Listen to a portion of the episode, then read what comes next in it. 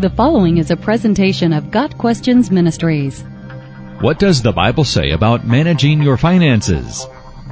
The Bible has a lot to say about managing finances.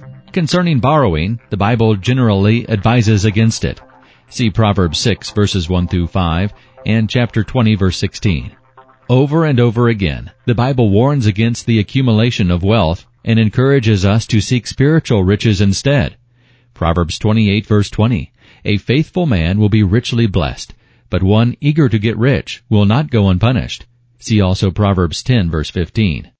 Proverbs 6 verses 6 through 11 offers wisdom concerning laziness and the financial ruin that inevitably results. We are told to consider the industrious ant who works to store up food for itself. The passage also warns against sleeping when we should be working at something profitable. A sluggard is a lazy, slothful person who would rather rest than work. His end is assured, poverty and want. At the other end of the spectrum is the one who is obsessed with gaining money. Such a one, according to Ecclesiastes 5 verse 10, never has enough wealth to satisfy him, and must be constantly grasping more and more. 1 Timothy 6 verses 6 through 11 also warns against the trap of desiring wealth. Rather than desiring to heap riches upon ourselves, the biblical model is one of giving, not getting. Remember this, whoever sows sparingly will also reap sparingly, and whoever sows generously will also reap generously. Each man should give what he has decided in his heart to give, not reluctantly or under compulsion, for God loves a cheerful giver. 2 Corinthians 9 verses 6 and 7.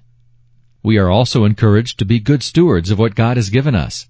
In Luke 16 verses 1 through 13, Jesus told the parable of the dishonest steward as a way of warning us against poor stewardship.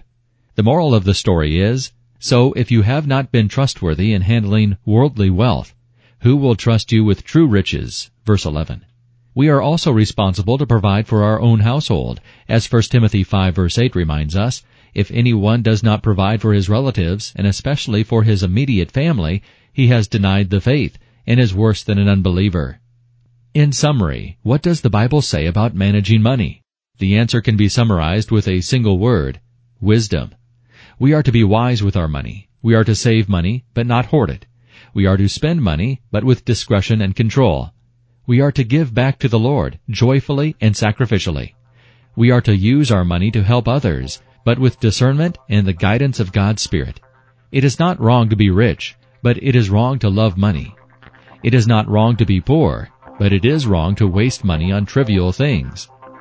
The Bible's consistent message on managing money is to be wise. Got Questions Ministry seeks to glorify the Lord Jesus Christ by providing biblical answers to today's questions. Online at GotQuestions.org.